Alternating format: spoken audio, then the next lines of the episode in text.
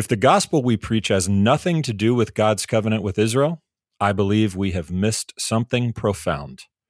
That's a quote from Messianic Jewish scholar Dr. Jen Rosner, who's here with us today to discuss her passion and dedication to thinking critically about the relationship between Judaism and Christianity, and hopefully helping all of us to do the same. Messiah Podcast is brought to you by First Fruits of Zion, providing Messianic Jewish teaching for Christians and Jews. Put your hand in mine together. We will walk in harmony. Let me introduce you to my teacher, the rabbi from the Galilee. Covering some great ground here today, Jacob. Our first scholarly podcast of season two as we welcome Dr. Rosner for some pretty deep conversation, but that's what scholars do, right? Deep. Oh, yeah. We're going to learn a lot today. Dr. Rosner got her PhD from Fuller Theological Seminary, where she's currently an affiliate assistant professor of systematic theology. She also holds academic posts at the King's University, Azusa Pacific University, and the Messianic Jewish Theological Institute. Many people are familiar with Dr. Mark Kinzer, possibly Messianic Judaism's uh, most respected scholar. And I might throw in a Messiah podcast guest from season one. You should listen to that. It's about Luke, it's really tremendous. But this is what Dr. Kinzer had to say about Dr. Rosner, today's guest. Though still a young scholar, Jen Rosner has already established herself as one of the world's leading Messianic Jewish theologians. That's a pretty big deal when Mark Kinzer says that about you.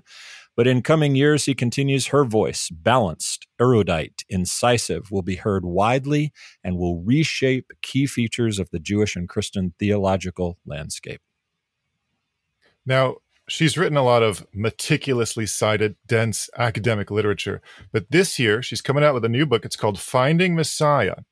And in this book, she puts the cookies on the bottom shelf. She makes it easy for everybody to understand what she's talking about, even as she explores these deep ideas and these controversial ideas.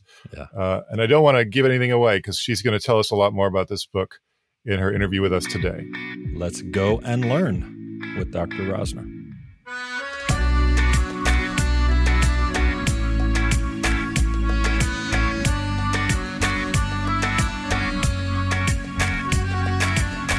If you want to know the Jewish Jesus, don't miss out on a free subscription to Messiah Magazine, where you'll discover his life and teaching, learn about the biblical festivals, and get connected with Israel.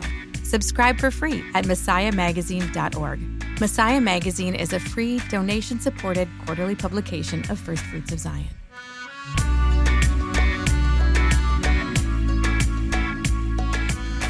We are excited to welcome Messianic Jewish scholar Dr. Jen Rosner. Welcome to Messiah Podcast. Dr. Rosner. Thank you. It's so nice to be here. We're excited to dig into some some uh well, all kinds of things actually when I consider our our upcoming questions. We've got a great podcast, but I want to start with something real real easy. Your new book, Finding Messiah um, I I had the pleasure of reading an advance copy. Thank you. I appreciated your unique approach in this book because it's a it's a personal story, very very emotionally uh, emotional personal story, and a deep theological consideration for especially for you know people maybe the the the um, the average church goer. Let's say it that way. It's personal and challenging, understandable, I would say, relatable, and probably disruptive to some long standing theologies. So before we really dive in, I would like to just hear Dr. Jen Rosner's heart behind the new book, Finding Messiah. Why you wrote it the way you did, who it's for, what you're hoping it accomplishes. That's kind of a big three part question. You can add it all together for us. Yeah, sure. It's a great question. It's a great place to start. I mean, the book is exactly as you said, it's sort of memoir ish in that it is mm-hmm. a telling of at least key chapters of my own story. And that was part of my um, part of my desire for the book was to tell my story and to kind of rehearse these different chapters, all of which have had, you know, key relationships, key questions, key tensions that I have been struggling with and that have kind of led me to where I am today. And that includes my academic and vocational journey, my personal journey, meeting and marrying my husband, a couple international moves, um, all the all the things that that, as I said, have led me to where I am today. And interestingly, my story has really brought me very up close and personal with the kinds of theological and biblical and historical issues uh, that are raised in the book about how do we think about the relationship between Christianity and Judaism? How do we think about, you know, Jesus as Israel's Messiah? How do we think about the letters of Paul? How do we think about Constantine and Martin Luther and all of these really key figures who have shaped our understanding again of Judaism and Christianity today. So, so it was fun to tell my story uh, in a way that also sheds light on, I think, some really important questions. And, and so, to get to the third part of, of your question, my hope is that um, the book doesn't answer all the questions, but I'm hoping to to sort of leave uh, readers who are probably mostly Christians with uh, maybe with some cognitive dissonance, things like, wait, how have I been a Christian my whole life and never thought, for example, about how the ritual purity system uh, influenced Jesus' ministry? You know, things that that that cause us to press a bit deeper into this connection between uh, Judaism and Christianity, this connection between the Christian gospel, the gospel of Messiah, and God's ongoing covenant with the Jewish people. So, so hopefully, in opening up about some of my own again tensions and struggles over the years it's it's inviting others to a place of embracing those tensions and and wading into them um, and and kind of seeing where that leads. I think it does that and does a tremendous job of gently confronting the something's missing idea that we hear so much in Messianic Judaism. The idea that, oh my goodness, I've been reading the Bible my whole life. I, I never, I either never understood these things, never knew why they were important, never thought they were relevant, all those things. So just a, just a quick plug right off the top for Finding Messiah. You're going to love it. And what I should have said, and we didn't really talk about it, but you are a, you are a disciple of Yeshua, but grew up in a traditional Jewish home. So that's mm-hmm. kind of a really important part of mm-hmm. why this story is so interesting. Mm-hmm. Yeah. Yeah. Um, and talking about this, something that's missing, we talk about that a lot at First Fruits of Zion, like what, mm-hmm. uh, what Christians are missing out on because of the disconnection from their, uh, their own texts in a way and from their Jewish heritage. And uh, it reminded me of a conversation you had with uh, Rabbi Stein on your birthright trip. Mm-hmm. When he asked you sort of the opposite question, um, he said basically what my wife says to our kids when they ask for McDonald's, which is we have food at home. Um, he said, What's a good Jewish girl like you need some Christianity for? We have religion mm-hmm. at home. We have mm-hmm. Judaism. Like what right. what was missing in Judaism uh, that mm-hmm. caused you to want to become a Christian? And I was thinking about that, and I like the way you answered it in the book. Um, but I was thinking about that uh, because from our perspective at First Fruits, we, are always talking about the other side. So I think of what's what's unique about the teaching of Jesus. Well, pr- prioritizing loving one's neighbor. Well, mm-hmm. Rabbi Akiva said that, or something like that. Mm-hmm. Um, you know, you heard it said, "Fulfill your vows," but I say, "Don't make vows at all." Well, Rabbi Meir said that. So, mm-hmm. what is unique in Yeshua's teachings that you don't really find elsewhere in Judaism? Mm-hmm. Mm-hmm. Yeah, it's a great question, um, and and and I'd love to speak to that a little bit. I mean, I think the first thing I'd like to say is is just to emphasize basically what you've already said, and I think for Christians it might be surprising to learn that a lot of what Yeshua says has been said by other Jewish sages. It's not completely foreign to a Jewish worldview or a Jewish you know set of uh, uh, uh, of, of, of perspectives. And so I think to, to, to just begin that question by noting the overlap, which I think for, for, you know, probably many readers of the book might be surprising to hear mm. how much overlap there actually is. And as I say in the book, you know, in, in, in my conversation with Rabbi Stein, uh, my response to him was about Yeshua commanding us to love our enemies. Um, which I hmm. don't think is commanded in the same way within Jewish tradition, and which struck me in a really powerful way on my first brush. My first trip to Israel was this birthright trip, um, and it was my first brush with the ongoing tensions in the land of Israel. And so seeing, yeah. um, you know, among some of my peers on this birthright trip, just almost like a like a knee jerk, maybe like visceral uh, fear and um, and, and, and antipathy to Arabs in the land. And I was really, really struck by that And this, this notion of like, okay, there's very deep seated issues and tensions and, and conflict here, but but how do Yeshua's words speak into this? So that was the answer that I gave to Rabbi Stein, and I and I still um, I, I still kind of hold to that today. Um, but I also think that that we could we could take another uh, we could sort of take a couple other stabs at your question. Uh, and, and, I think a lot of that has to do with the subsequent history and the sort of parting of the ways, whereby Jewish tradition has worked really hard to show that Yeshua is not the Messiah. Uh, and in doing so, I think it's obscured some of the keys to actually understanding Yeshua's messianic identity. So, scholars like Daniel Boyarin in the Jewish world, for example, have, gonna, have done a great deal to raise some of these points uh, and so, so if the question is, what did Judaism leave behind in the parting of the ways? I think it sort of marred its own portrait of messianic expectations by trying so hard to show that Yeshua is not the Messiah, right? So then you get you get all this Jewish uh, and I think it's I think it's important that we understand something about this constant back and forth, sort of mutually exclusive definitions, self definitions between Judaism and Christianity throughout the centuries, such that such that Judaism is going to such a great extent to show that Yeshua was not the Messiah that we end up kind of distorting what a Jewish picture of the Messiah might look like, at least according to sources pre Yeshua's coming. Um, and the other thing that I would say, last last answer here I think one of the most remarkable themes in the New Testament is the way in which it re envisions the relationship between Jew and Gentile. So, all throughout Tanakh, I would say that a, a, rep- a rep- repeated theme is this kind of hostility between Israel and the nations. The nations are those yeah. who are fighting for you know a place in the land the nations are those who are dragging israel away from worshiping the one true god uh, and this is the hostility that we see resolved within the body of Messiah, where Jews and Gentiles together are now serving the God of Israel side by side.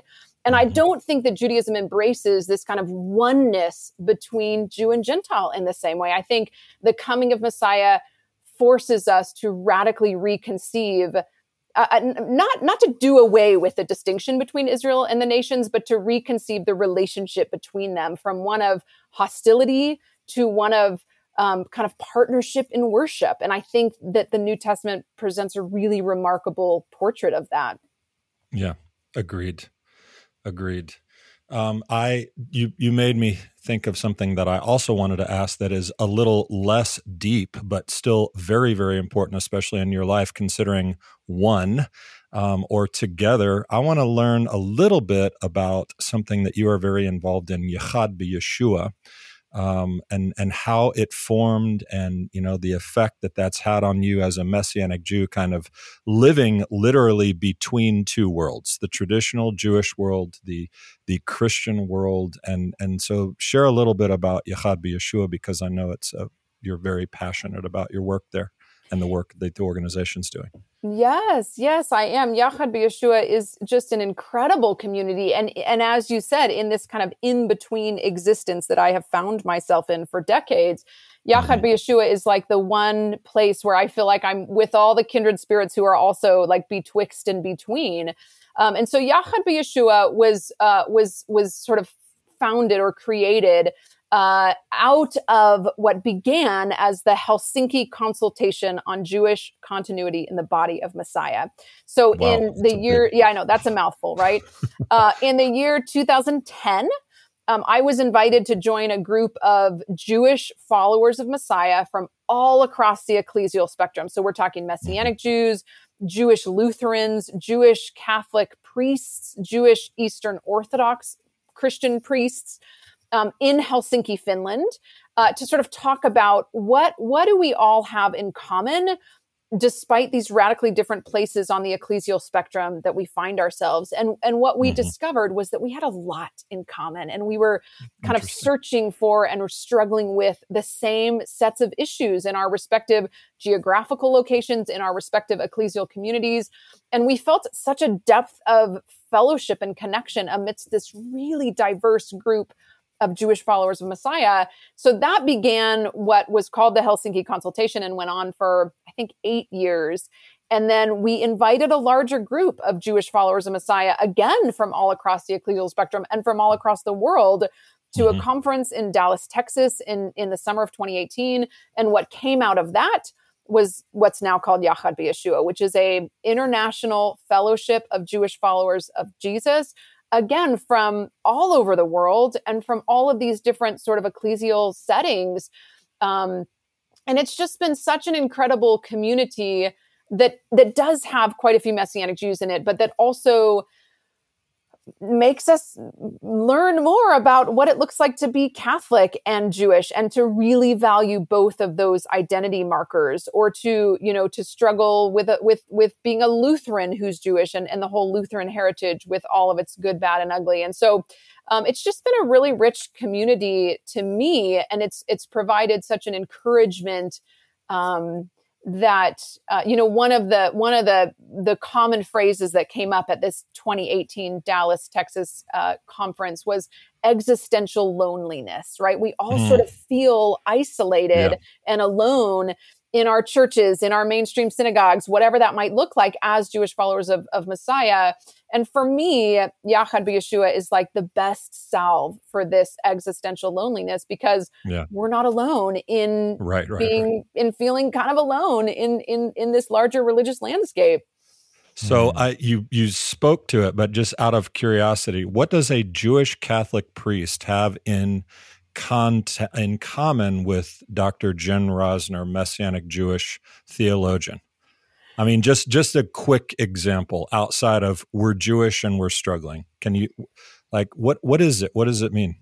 Yeah, I mean, it's interesting. You know, you bring up particularly the Catholics. What's really interesting from a Catholic perspective, in the eh, a Catholic Jewish perspective, is liturgical calendars, right? And right. and you know, you think about things like Easter and Passover, or or you know, whatever other really significant liturgical events might happen to overlap, and like, what does it look like to navigate those two calendars both practically but also historically like what do we make of uh, the intentional division at the Council of Nicaea between Easter mm-hmm. and Passover. Like, how do we um, hold on to those? And, and, and I think for Messianic Jews, it's almost a little bit easier because we can sort of brush aside the parts of, of, of Christian church history that, that we don't love. Um, right. But I think if you're a Catholic and you're devoted to the Catholic Church, it's not so easy. And so, in some ways, right. it, it actually deepens it. the tensions. And I think yeah. it very helpfully reminds us um, that we have to honor church history. We have to honor, we have to live in a place where we can both embrace, but also maybe push back against uh, some of these developments that make it very, very difficult to live as both a Jew and a follower of Messiah in any kind of meaningful communal context. Yeah, mm. it's I I bet there are some very long and intense late night conversations that go on there. Absolutely. yeah. There are. Love to hear some of those, yeah. Well, and thinking about like some of the thorny issues of, of, of embracing both Jewish identity and uh, for Messianic Jews embracing um, to some degree Jewish theology, Jewish practice, while having also one foot in this as in this other world as a disciple of Yeshua. Um, I bet that uh, there's an issue that that comes up, and Michael Wyschogrod talks about it. I think he called it probably the the, the most difficult issue in trying to reconcile um, Jews and Christians is the divinity of Jesus. Mm-hmm. Um, and you mentioned in your book, you, you, you quote Kendall Soulen at length, and, uh, who wrote The God of Israel and Christian Theology, which uh, comes with my highest recommendation. If you buy one book uh, this summer, buy Finding Messiah by Jen Rosner. But if you buy two, uh, maybe consider The God of Israel and Christian Theology by Kendall Soulen. It's it's just that good. It's that important. But you mentioned that in his book, he sort of skirts around the issue. He doesn't talk a lot about what uh, the, the, the claim of the divinity of Jesus, mm-hmm. the effect that that has on on Jewish Christian relations, um, and certainly for a Messianic Jewish person to to weigh those claims. And um, I just sort of wondered uh, whether that has has caused any uh, problems or, for you or how you think through those issues. What do you think Mhm. of um, how Wyschogrod approaches it, or how do you approach it? Uh, what's Mhm. what's uh, what do you think about all that? yeah i mean i think just to sort of to sort of set the spectrum here in in sort of classic christian theological terms we have uh, we have the the issue of a low christology and all the way up to a very high christology. So low christologies tend to emphasize the humanity of jesus and maybe downplay or ignore any claims to divinity. And then a high christology um, you know, on, on one extreme can even sort of downplay the humanity of Jesus or uh, which which oftentimes gets linked with the Jewishness of Jesus, right? If we have this this Yeshua who's floating around three feet off the ground, it's very hard to connect Yeshua to a Jewish context. So that's kind of the the the spectrum that we're working with, and and I think there's dangers in both directions here, which is which which I think. Um, uh, makes makes this conversation very rich and very fraught with potential heresy, right? Uh, at Mhm. least according to classic Christian terms. And I think Soulen, I mean, the God of Israel in Christian theology is absolutely yes. Like it is, it is just sort of a book that I think every Christian could could um, could learn so much from in terms of the history, in terms of the development of Christian supersessionism. But um, it, it- you know, I'm not the first to point out that that that Kendall Soulen's proposed solution uh, to the problem of Christian supersessionism, that supersessionism in that book, uh, I think, kind of downplays the significance of the incarnation and and God's coming in Messiah. And Soulen himself actually acknowledges this and has really worked very hard in his later writings uh, to present a different and and I would say a higher Christology.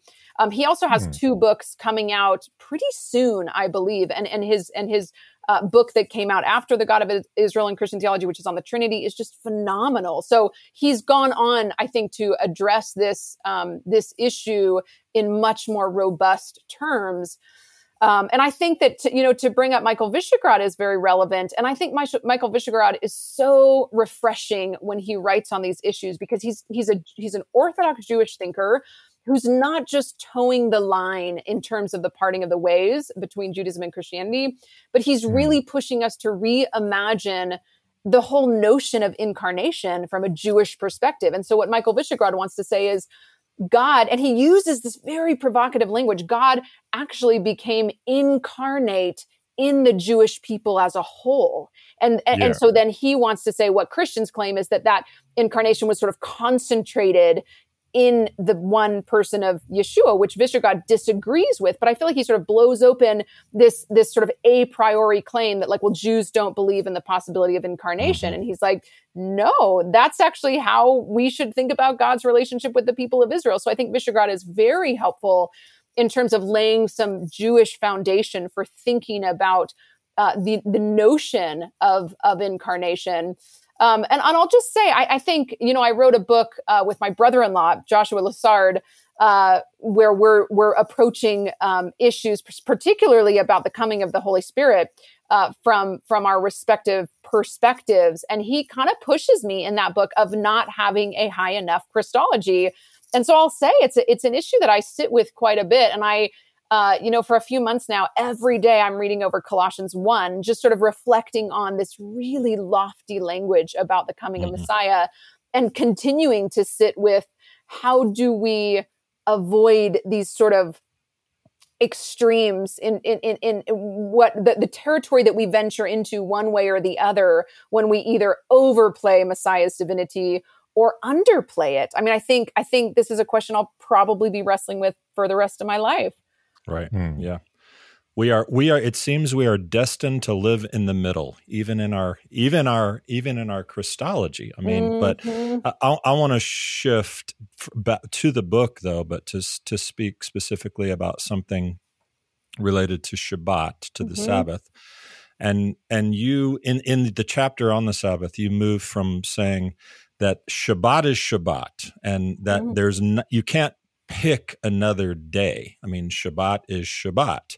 Mhm. Um, and and then though, kind of, and I'm going to push you a little bit on this. Then it seems like telling Christians to consider the insistence, uh, the existence of the Sabbath as basically just a nudge to relax on a day a week or you know to to to take one day per week so if that question makes sense i hope it does what i want to Mm-hmm. ask really is would you discourage a christian from picking the shabbat as their day their Mhm. one day a week to Mhm. to rest to honor Yeah, it's it's such a great question. I'm I'm so glad to have the opportunity to talk about that a little bit here. Um, so let me let me let me lay the ground a little bit before I actually j- dive into the question. The book Finding Messiah does not definitively answer the question of what should Christians do with all of Right. these questions that that I'm I'm Mhm. hoping to raise in the book. There's not like a you know five step guide as to how Right. Christians should now live their lives differently or see Jesus differently or live their you know week weekly rhythm differently. Um, and to be honest, it's a question that I'm getting a lot about finding Messiah. Like now what or like so what? Like what do we do with all this? Um, and Mm-hmm. it's and, the most it's one of the most common questions that we ever hear in Mhm. messianic judaism because it's Mhm. attractive to gentiles yes, who say oh my gosh here's you showed me what's missing okay thank you now what so i'm Mhm. sorry i i get it i bet you are getting a lot of questions Yes, interrupt you, yes, and go I actually just had a conversation with Mark Kinzer, who's been a longtime mentor of mine, about this just a few days ago, um, and I really hope here's like the here's the teaser. I really hope to write on this topic specifically. You know, I see it as a future project of mine to sort of tease out some of the implications that finding Excellent. Messiah raises. Per, per, you know, Mhm. this being one of them. This question about Mhm. Sabbath, and so with that being said, um, I think so so i would say that along with with um, many other things sabbath is part and parcel of god's covenant with the part of israel with with the people of israel. And so i Mhm. think that for a jew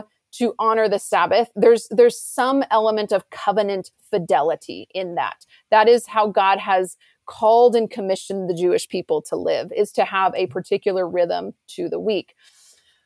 I also think that it's very significant to gather for worship on on Sunday, which is the Lord's day. It's not Sabbath, right? So we're not saying Sunday somehow became the Sabbath. I think again, Shabbat is Shabbat. It always will be. Right. It always has been.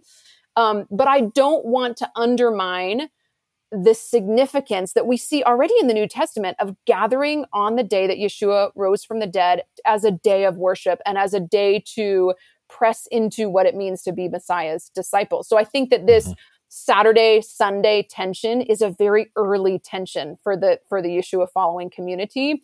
And it's only and and for very good reasons right? Like the the, the idea of Sunday worship is not originally about the sun god or you know whatever else. I think for for followers of messiah it is originally about about marveling over messiah's resurrection resurrection yeah. um, and so it later becomes this very political division again, which which sort of becomes solidified at the Council of Nicaea with Constantine, where you have this this really intentional decision to decouple Gentile Christianity from Judaism.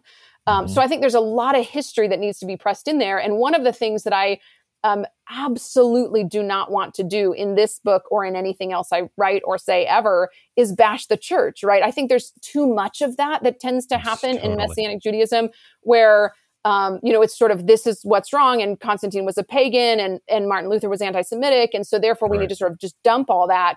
Um, and I don't think that's the answer. I think that God, I mean, that I, I think um, you know, the the Christian church, the Gentile Christian church, is the only place where the gospel of Messiah has been preserved and proclaimed for centuries. So while I'm pushing in the book that we recognize the shadow side of church history, I I hope that nobody takes away that like we all need to like sort of shun all these Christian traditions, which I think are incredibly rich. So so my first point is that I actually think there's something very significant about Christians gathering on Sunday, which has become this sort of mainstay of Christian life. Um, and so I wouldn't want to say, oh no, don't go to your church on Sunday. You need to observe some kind of Sabbath. So, so there's a lot of complexity from my perspective around this issue. That being said, if a Christian wanted to embrace a Saturday Sabbath that that kind of shows shows a kind of unity uh, with the Jewish people and enters into this kind of richness, I would say absolutely yes. Like you know, but come to our Shabbat table and enjoy you know the the beauty and the richness of Shabbat with us as a way uh, for Jews and Gentiles to show oneness, to to you know, as a way for Christians to enter into the Jewish reality. But I would hope that that would never be at the expense of a very robust after affirmation of Christian tradition, and and and this one perhaps in particular because I think it's for a very good reason that that followers yeah. of Messiah began gathering on Sunday. So that's that's a bit of a jumbled answer, but I, I think it, it goes to show that I think these are very complex questions. Um, and I'm not saying in the book uh, that Christians should take on Jewish practices because I think there's there's there's you know again that's a pretty fraught territory to head into. Mm-hmm. And I also think last point I think different Christians are called to different stances. I think every Christian has something to gain from pressing deeper into the Jewishness of the New Testament, the Jewishness of Messiah, this uh, understanding of God's ongoing covenant with the people of Israel. But I think it's going to look different for different Christians in different communal settings and different, you know, commitments. I think for Christians who are married to Jews, I think for, you know, there's there's a whole spectrum that I think needs to be honored here in terms of what this might look like for different um, Gentile Christians in particular to live out. It's its own podcast. There's no doubt about that. yeah, for sure. Yeah, that's uh, it's it's well, a big one. Yeah, there's so um, you know, you look at it's it's almost really difficult to look at Christianity in a monolithic way to begin with. It's mm-hmm. it's, it's, taken on so many different forms and different cultures at different times, mm-hmm. um, and a lot of bad, but a lot of good. So I can see that. I can see uh, where um, you know, these these this re-engagement with Jewish heritage and uh, is going to look different in different contexts. That mm-hmm. makes sense. Um, I have a question that might seem kind of random, but I, it, this is really honestly just a personal curiosity that I have uh, that I noticed. So when I first got into the Paul within Judaism crowd, which you talk about in your book, there's uh, these academic folks, these PhDs that um, are seeing Paul within Judaism now. They're they're jettisoning the uh, quote unquote Lutheran Paul, who is anti Judaism, and they're embracing a Paul that embraces Judaism. And uh, when I first heard about this, I don't know, uh, 10 plus years ago, and went and got, you know, Mark Nanos' books and Pamela Eisenbaum books and all these stuff, started reading about it. I also, because I'm a curious little goblin, went to, to go see what the traditional people were saying in response to this. So I got like the D.A. Carson and Mark Seifrid, and Peter T. O'Brien, and Westerholm, and all these guys. And what I noticed was um, all of them that I found were dudes. Whereas on the Paul within Judaism camp, you know, you got Amy Jill Levine and Paula Fredriksen and Jen and Rosner, and actually quite a few more. So I wanted to ask what you thought. Is this like a coincidence, or is it just is it is it easier for a woman to revisit traditional assumptions about the New Testament, or what's mm-hmm. what's going on here? What do you think? Yeah, it's a really, really, really interesting question. And I don't think I've ever quite like looked at it in those terms or even noticed it. I mean, I think just on a broader scale, I think it says something about the academy and the way that the academy is changing and and and the white male is no longer the you know the default academic voice which which i think is great i think i think having women at the table brings about new perspectives in the same way uh, if we're talking about this sort of Paul within Judaism camp, that having Jews at the table of New Testament scholarship brings new perspective, right? I mean, all oh, of a yeah. sudden you have this whole school of Jewish New Testament scholars. So yeah, they're going to see some different things in reading the New Testament than this entire history of 16 plus centuries of of Gentile Christian white men reading the New Testament, right? So I think there might be something about um, about a, a, you know Jewish perspectives, women's perspectives, just different perspectives, and we could sort of go on and on about you know liberation perspectives and, and and all of these different perspectives that are being brought to the table. I think in really really rich ways. Um, but I think it's also worth pointing out that um, not all women New Testament scholars follow this line. And in fact, in oh, my sure. own journeys, some of the New Testament professors during my grad school days that challenged me the most in ways that ended up being deeply formative for me, sort of me scratching my head and saying, that can't be right. Uh, we're also women, you know, women mm. who women uh, New Testament scholars throughout my again you know graduate school days who, for example, didn't believe in the resurrection of Yeshua, and I'm like, wait, but and, and that kind of forced me to realize, no, everything hinges on the resurrection, right? Like, how can we how can we say that this all matters if the resurrection didn't happen or you know there, i had a woman new testament professor um, who said I was I was really struggling with like Paul the Paul of his letters versus the Paul of Acts, right? Because it kind of seems like Paul in Acts like really really cares about Torah, and and and and at least according to a traditional reading, Paul in his letters is like Torah, you know. Mm-hmm. Now we have Yeshua, and I asked her this question, and she said, "Well, the Paul of Acts isn't historical." So that's like mm. Luke's portrayal of Paul. And so again, there's there's um, th- there's a spectrum in terms of women New Testament scholars, and I think the the women that you mentioned, you know, Pamela Eisenbaum and Paula Fredriksen and Amy Jill Levine are incredible scholars. Um, but I I think that at least it's formative in my you know exposure to women New Testament scholars are those who kind of forced me to think, no, no, that's that that's not right. Like how else can we can we think about these questions? But again i think the larger point would just be about in the academy today there's a wider range of voices and i think it's helping us to see the text in in new ways and in really um, helpful ways in this in this instance. Yeah. Yeah and i think you're right. I mean I, I i've heard a lot of people complaining about oh you know identity politics or whatever and it's just like, man, I really enjoy just sitting down and listening to people who have had mm-hmm. completely mm-hmm. different lives than me because they see stuff that I wouldn't have seen. Mm-hmm. mm-hmm. And you know what? The more the more ideas in the marketplace, the happier I am to go through it all and just try to mm-hmm. learn something. You know? Yeah, absolutely.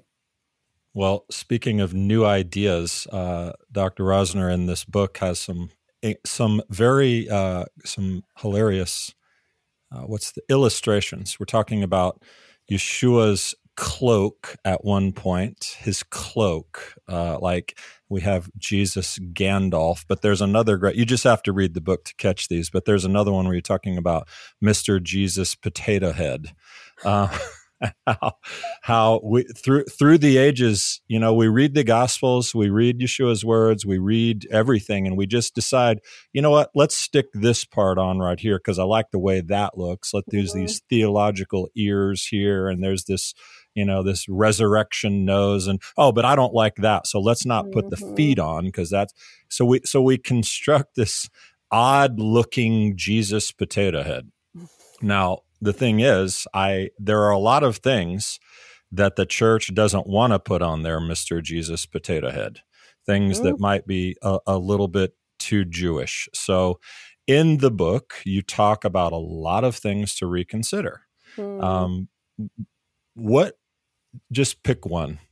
What do you think the hardest thing for someone from an evangelical background uh, would have in reconciling the Jewish Jesus, the rabbi Jesus mm-hmm. of Nazareth. Mm-hmm. Mm-hmm. What would, what would be the part they would they would they you think they dislike most about what we want to put on in Messianic mm-hmm. Jewish thought?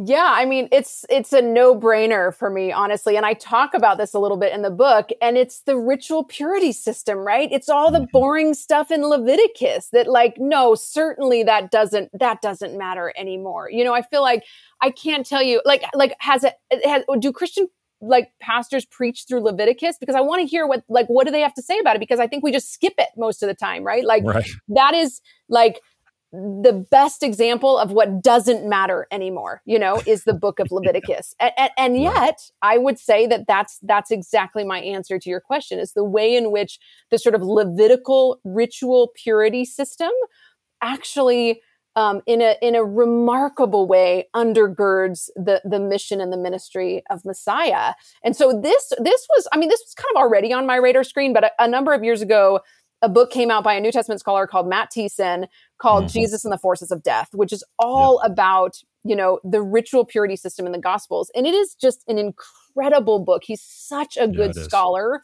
Um, and, and the way that he shows over and over again that far from just kind of casting aside this whole temple ritual purity system, Yeshua is both working within the bounds of it and showing great reverence for and sort of deference to the system.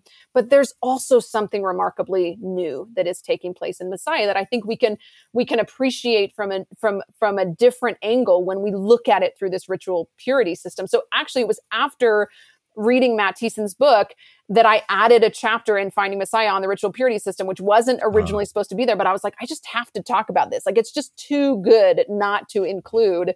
Um, and so I look at this this really uh, I think curious passage in Matthew nine where you have this story about the synagogue leader's daughter who has died. And, and, and he ca- calls Yeshua to come right away. And Yeshua then gets sort of in the story gets interrupted by this woman with the problem of bleeding, which is like Mhm. euphemistic language for genital discharges, which is a Leviticus thing. Um, and, and this whole, and then, and then, and, and she touches, this is the Gandalf passage, right? She touches the, she touches, you know, Jesus Gandalf's cloak, which are actually his seat seat, if we want to like go back to the original, you know, text. Um, and then it goes back to this synagogue ruler's daughter who has died that Yeshua puts his hand on. I mean, this is like ritual purity written all over it. Oh, and I think in order to un- understand passages like this, it helps so much to have a basic understanding of the ritual purity system, which for Jews, um, we still think about these things, you know, I mean, in terms of family purity and all these things that are like very, very present in the ongoing life of the Jewish people, but that are probably quite foreign, at least as foreign as any other thing we could talk about here to the average Christian. And to say, wait, like Yeshua, like to look at Yeshua through this ritual purity lens, um, I think it, I think it just, it makes his ministry all the more remarkable again, not that he's throwing it away, but that he's sort of working within the bounds of it. And yet we see something entirely new going on with Yeah. with Yeshua and and and he's not he doesn't become ritually impure when he contacts sources of ritual impurity so there's something amazing and divine there and in fact what's happening is that his purity and holiness is like spilling over it's like i think matt Thiessen uses the, the phrase contagious holiness but again we Mhm. have to know something about this whole system in order to pick up on any of this so so that's Yeah. my answer to the jesus potato head question And it is so relevant to me right now because this is not just it's not just a Christian issue. My nephew is studying for his bar mitzvah in just a couple of weeks. Hmm. His parsha, of course, is Acharei, right? So I'm having I'm st- he's studying with me. I'm doing reading through Leviticus. A 12 year old. Now, obviously, Judaism started with Leviticus. You know that's the that's the tradition the sacrifices are pure so why not let the pure children read them i can't remember exactly where it is but it's in the talmud but when you when you t- tell a 12 year old to start reading about genital discharges and inappropriate sexual behaviors with your you know siblings um, it's fairly uncomfortable. And so last week we're studying i said what'd you learn? He goes uncle d. He calls me uncle d. What do you want me to say about this? I mean i can't talk about this.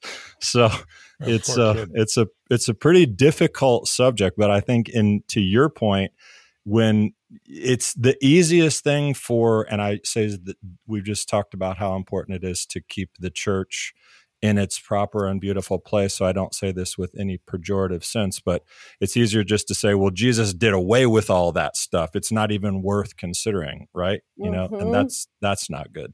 But that that brings me to my last question that i want to ask you and i'm sure jacob has a little bit more if if you can stick with us for another few minutes. But i that's what messianic judaism does. Messianic judaism lives in the in the middle and we're we're making those connections. It's the perfect example. Why does leviticus matter to me? Why do i need to know these things? And Mhm. so so how how does that work for you on a practical level? I mean a practical level. You you're expressing hope in the book that we can be the bridge. We talked about yachad yeshua it's a bridge.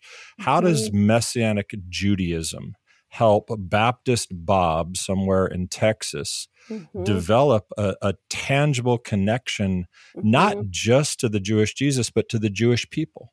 Hmm hmm hmm We help him to talk about genital discharges, of course, right? I mean, I just, I just have to say, your answer. story about your nephew is like, it is so fun to to teach about this to undergraduates because you want to see undergraduates squirm and like Squirming, avoid eye contact. It's amazing. It's like my favorite Right. day of, of teaching is when we get to talk Right. about dental discharges. This is supposed to be a seminary. We don't, we're not allowed to talk What? about these things.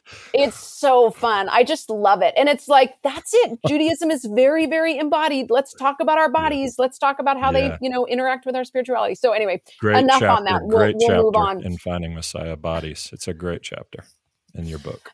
yeah, yeah, exactly. I mean, it has everything to do with being embodied and, and recognizing that we are human beings and that Yeshua was a human human being. And let's talk about all the implications of that, right?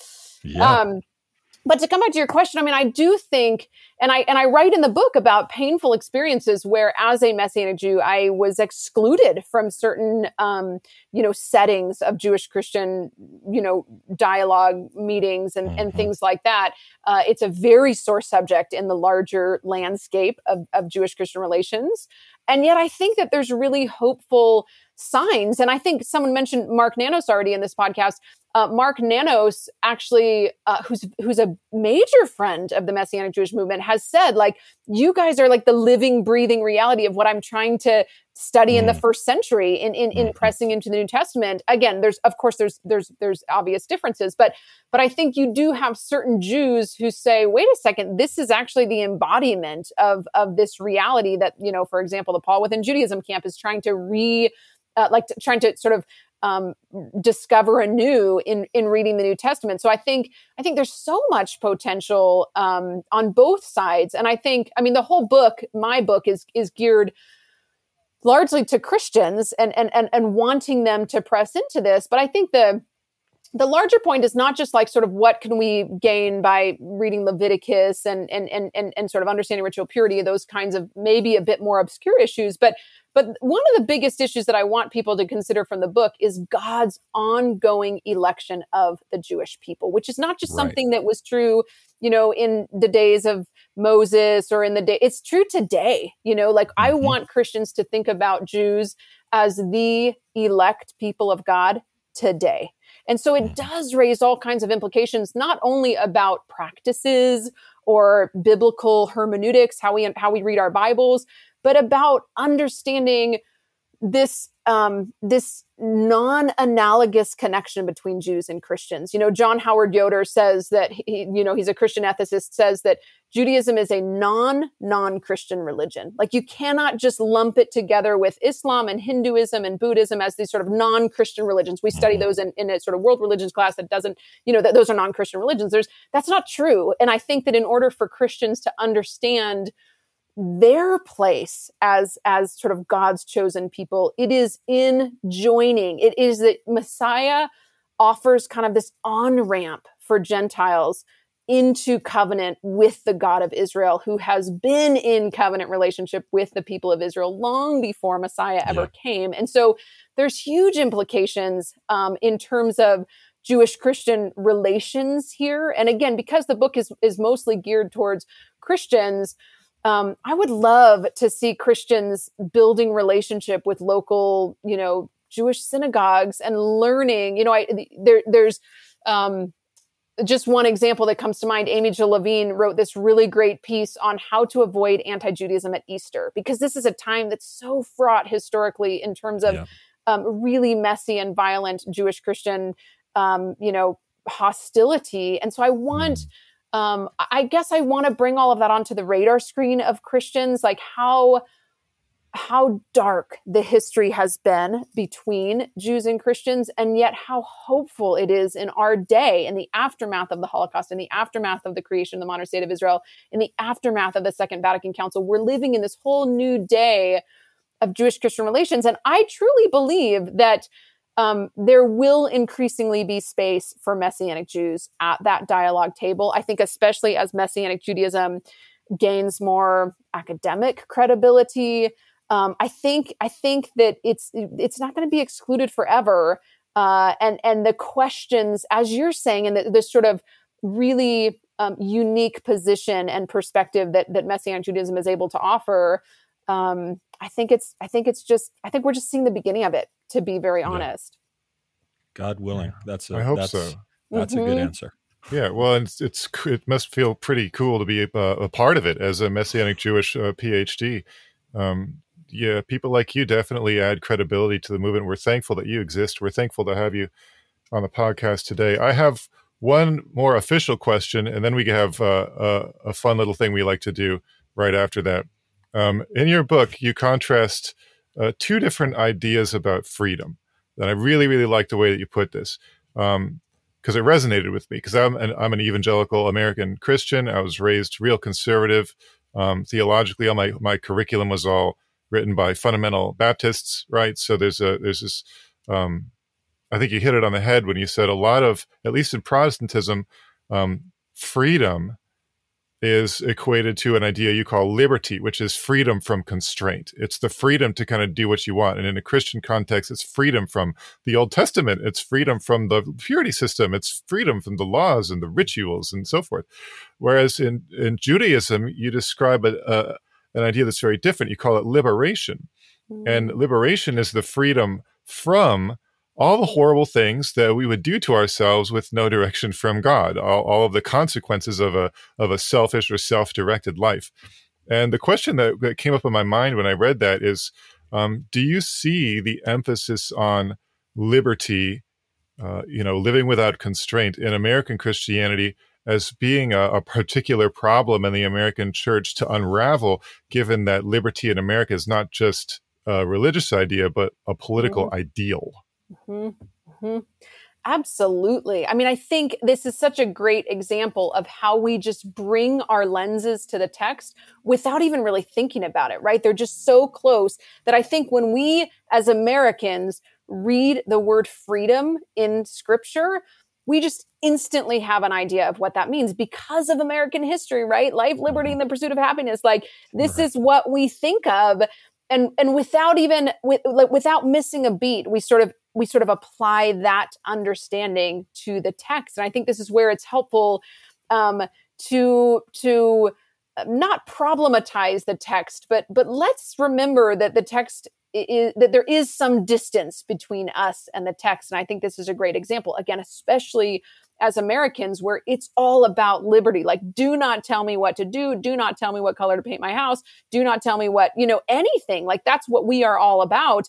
And I think mm. it kind of, um, it skews our understanding of a biblical notion of freedom, which of course has everything to do with with constraints, right? Not mm. with doing whatever the heck I want, whenever the heck I want. And I think Judaism, the way that it um, instructs us of what we do and don't do with our bodies, with how we structure our time. Like it seems to an um, to to sort of just like surface level American culture, like heck no like no mm. i don't want all those restraints but that's right. but that's biblical freedom you know and that's christian discipleship even if we want to de- you know divorce it from Jewish practices. So I do think it's it's it's a particular problem um, for for Americans and maybe for Westerners in general.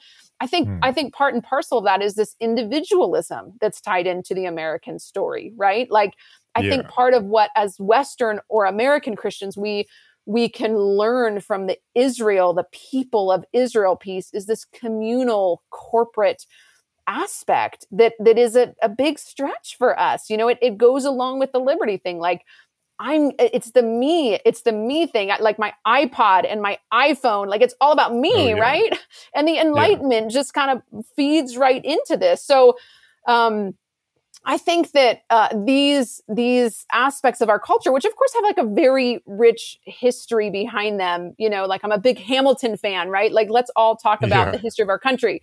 Um, but they do kind of sometimes cheat us of a deeper, more biblical understanding of certain key concepts like freedom. And I think this also relates back to something we are talking about earlier that you know with with regard to the sabbath question right should gentile christians observe sabbath i think that jewish tradition is valuable. Like every Christian is going to have their faith enriched by by learning more about Jewish tradition and God's covenant with people of Israel mm-hmm. across the board. I think oh, it's yeah. going to look different for different people. And so for Americans who are used to liberty and individualism, like I think we have a set of things to learn from God's covenant with the people of Israel and and and the gift of Torah within that covenant. I think if we're talking to, mm. you know, West Africans for example, there might be a different set of things. That's a very communal culture. I think this is why it's problematic to have like a sort of a one size fits all answer for how Christians ought to engage Judaism or Jewish practices. I think it really depends on on culture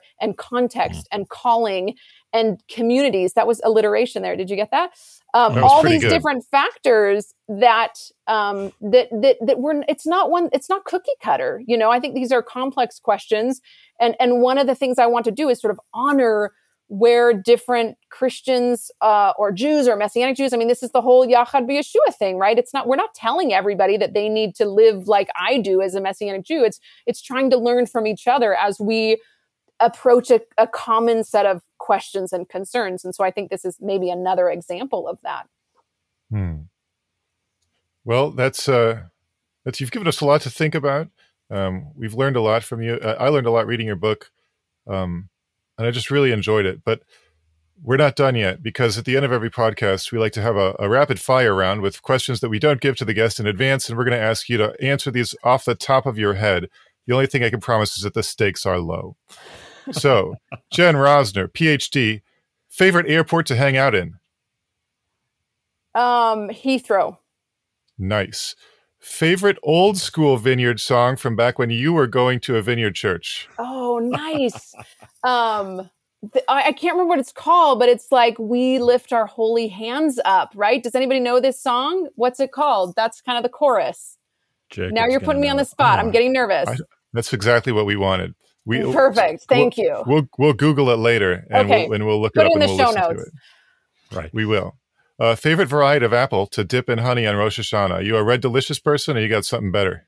Oh no, Honey Crisp all Honey Crisp. If you haven't tried it, go buy one. Honey Crisp. No, that would have been my answer. That would have been yeah. my answer. So for all of our listeners who track the podcast, Fuji and Honey Crisp tied for first. you get to have one lunch with one historical figure named Moses, but you can't pick the Moses. Who do you pick? Um, Moses Mendelssohn. That That's was also my too. choice. We're twinsies. Oh my All right. gosh. Now, this is the last question I have for you, and it's a question I get a lot. And from now on, I, your answer that you give now is going to become my answer to other people. High school students, undergrads, they ask me, where where should I go for uh, an undergrad, or where should I go for a master's, to where I'm going to get exposure to the Jewish Jesus, to Paul within Judaism. I don't just want the a traditional uh, view that hasn't taken any of the new uh, scholarship into account. Where should these people be applying? You know, I, I sound very biased in saying this because I happen to teach here, but the King's University in Texas is amazing. And and and my good friend David Rudolph is the director of the Messianic Jewish Studies program there. Undergraduate, master's program, DMin program, all with these kinds of questions in mind, all fully accredited. I mean, it doesn't get much better than that in my in my opinion. There you go. All right. Plug for the King's University. Weren't you going to go there, uh, Damien? I heard. Uh... I was. I didn't pass the background check. Oh, there you go. No. Well, just kidding. No. Damien, reconsider, man. This is. I will. This is, I will. Okay. Okay. It's such a great program. I, I have to say, I'm very. I, I I just tell everybody that they should go there and we and we talk about general discharges there so just you know get that on Ooh, the record as well that's i'm sold and so will my nephew he now knows right. his future path totally. he's going to spend the rest of his life speaking uh, thank you jen appreciate you so much and in so many ways thank you for your contributions to the messianic jewish movement to your sensitivity to not being what i would call a messianic jewish bully uh, knocking people over with ideas like bowling pins and saying this is what you have to believe. That's you. You referenced that in the podcast. Too much of Messianic Judaism has been guilty of that when trying to deal hmm. with our Christian brothers and sisters. So, and just thank you for your your incredible scholarship. And I'm looking forward to the next book that you hinted at. We've got a hmm. pretty strong uh, book list that's from this podcast that we're going to have to put in the notes. But speaking of books, your book is currently uh, available for pre order, correct? Mm-hmm, correct. Releases on May 24th. May 24th. How can people connect with you to learn more about what's happening in Dr. Jen Rosner's life? You can go to my website, jenrosner.com. You can find me on Twitter. You can find me on Facebook. You can subscribe to my monthly newsletter where you get to hear all of my musings. Um, and I would love to connect with with listeners, with readers. That is that is my joy to sort of um, you know make connections and and and be together on the journey. Excellent, excellent. Thank you for spending time with us today looking uh, may may Hashem continue to bless the work of your hands and your heart and your mind. Thank Amen. you so much for having me.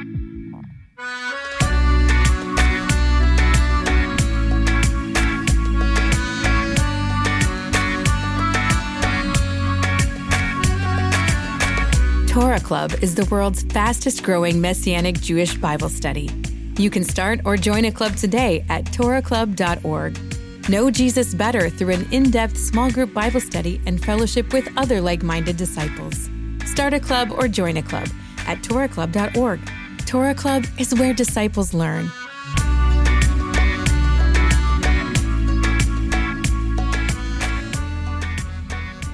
Well, I, I thoroughly enjoyed that. One of my favorite parts of talking with Jen is her absolute relatability.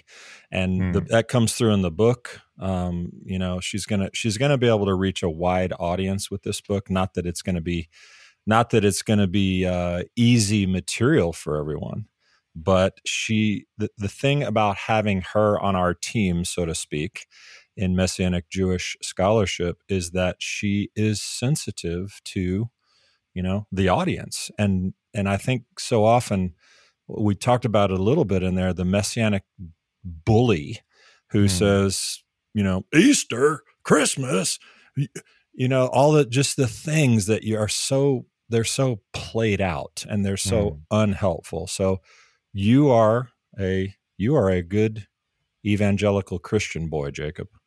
Yeah, I, I think I'm still I'm still in good standing with the, the okay. evangelical church as far as I good. know. You'll have to be that well, I'll leave that. But like, there's one big, there's one big uh, evangelical church with the, right, with a bunch right. of people around a table. You know, John Piper is there, and uh, well, I mean, Stanley's think... there, and they're excommunicating people who who uh, start speaking Hebrew. I don't know, but uh, no, I, am in good standing with my little evangelical church that I go to, and uh, here in the middle of nowhere in Michigan. Well, I would think that her her attitude would be what you would like to hear, refreshing and sensitive to, you know, the people you yeah. interact with pretty regularly.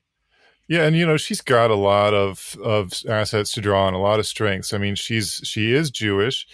Uh, she went to church for a long time, uh-huh. and you know after becoming a Christian, she's lived in Israel. Um, all of these experiences have given her a sensitivity, I think, to all the different kinds of ears that this message can land on.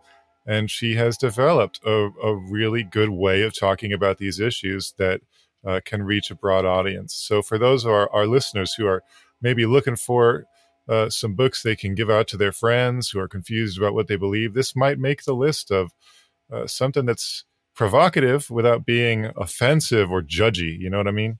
Yeah, it's it is. It's very very approachable, and you know I I appreciated we we, we pushed just a little bit. We talked about Christology and and and Gentile practice uh, practice in Messianic Jewish synagogues. I I hope that she will consider writing that book that that takes yeah. that to the next level because that really is its own podcast. That is like the the five million dollar question. What do I what do I'm a Gentile? What do I do? Yeah, yeah. And so you have people like people from a really diehard, um, like for example, my background, what I was taught in my school curriculum and even in like college was that the goal was to be as close to the first generation disciples as possible, like the mm-hmm. real true church the, the way it has to look, if it's going to be spirit filled and if it's going to be accurate, like historically, should look like it like it did in the Book of Acts, right? Right. And uh, then once you learn what it looked like in the Book of Acts, you start thinking, well, uh, it was Judaism. So is this uh, is if if you still have that other idea in your head that that's what I have to do, that's the only real uh, way to do following uh, following Jesus then you're going to really have a lot of questions and you're going to start drifting toward uh, you know trying to take some of this stuff into your life and how to do that in a respectful way and, and what to do and when. Uh, these are all these are like she said they're complex questions and i think people are going to come up with different answers to them and depending on their context yeah that that was the that was something i really appreciated as she said the real answer to this to the to the 5 million dollar question is there is not an answer to the 5 million dollar question and she stated that you can't just you can't just you know uh, what's is it a square peg in a round hole or a round peg in a square hole? It seems like the round peg would actually fit in the square hole, so it can't be that. Um, yeah, it would really but, depend on the size of the peg. You could get just about any peg in, in just about any hole as long as the true. peg is it's small a, enough. It's a stupid analogy or whatever it is. But the point being uh, that the, how where you're coming into this is going to absolutely affect what you do, what you're encouraged to do, what you want to do. There's no, you know, we have the Didache, and everyone says, "All right, that you know, there was the instruction manual." Well, hmm. maybe 1900 and some years ago, it's it's it's different now. It has to be approached very, very carefully and and gently. So, yeah. Uh, I don't think we're going to provide that that answer even with Dr. Rosner's new book, God willing, it comes out. I think you know uh, we'll stumble forward together is the way I look at it. I mean, on a on a on a you know a geological time scale, Messianic Judaism is is is pretty young. You know, we have. Uh, you know, we maybe future generations will continue the conversation. There's, we do have a sense of urgency I think that we have to get this figured out right now, or we're living in sin or something like that. Right, right. I think right. there's an element to this we have to trust God with. He's we have to trust that He's leading us as a community, and even if no individual has all the answers, He's working in our midst, and over time, uh, maybe things will become clearer to us. Not not that that absolves us of the responsibility to study and try things and talk about it, um, but you know, under the umbrella of understanding that God is the one who's moving here, and we're just part of a much bigger picture. Stum- what'd you say? Stumbling forward together? Yeah, stumbling forward together. I like that. We we do that at at, at my congregation here. Got a very very diverse group of people, and there's there's actually no instruction manual outside of really? you know you mentioned the acts. Like yes let's go back to the acts church. All right. Well that means we have to start arguing about forced circumcisions. Is that uh-huh. you know uh-huh. do we want to we, we headed back that way? I mean yeah. we're we are we are adapting into a new time and people like jen rosner are going to help us do that. I'm glad as we said in the podcast i'm glad she's on the team. Yeah. Yep. We need all the phds we can get. That's it All right, man. Appreciate it. Thank you to all of our faithful Messiah podcast listeners. We will speak with you next time. Blessings.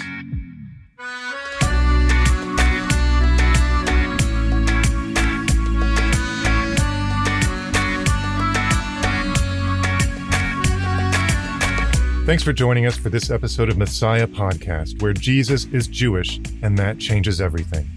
This podcast is an extension of Messiah Magazine available at messiahmagazine.org. If you enjoyed this episode, be sure to subscribe and leave a review along with a five star rating wherever you're listening now.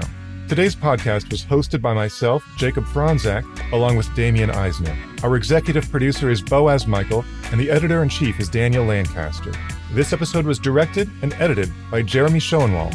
Original music was written and performed by Joshua Aaron. The show notes for Messiah Podcast were edited by Candy Bishop and are available at messiahpodcast.org. If you are interested in learning more about the Bible from a Messianic Jewish perspective, check out Torah Club, which is an international network of small study groups who meet weekly to study the Bible together from a Messianic Jewish perspective. To start a club or join a club, go to torahclub.org. Until next time, shalom.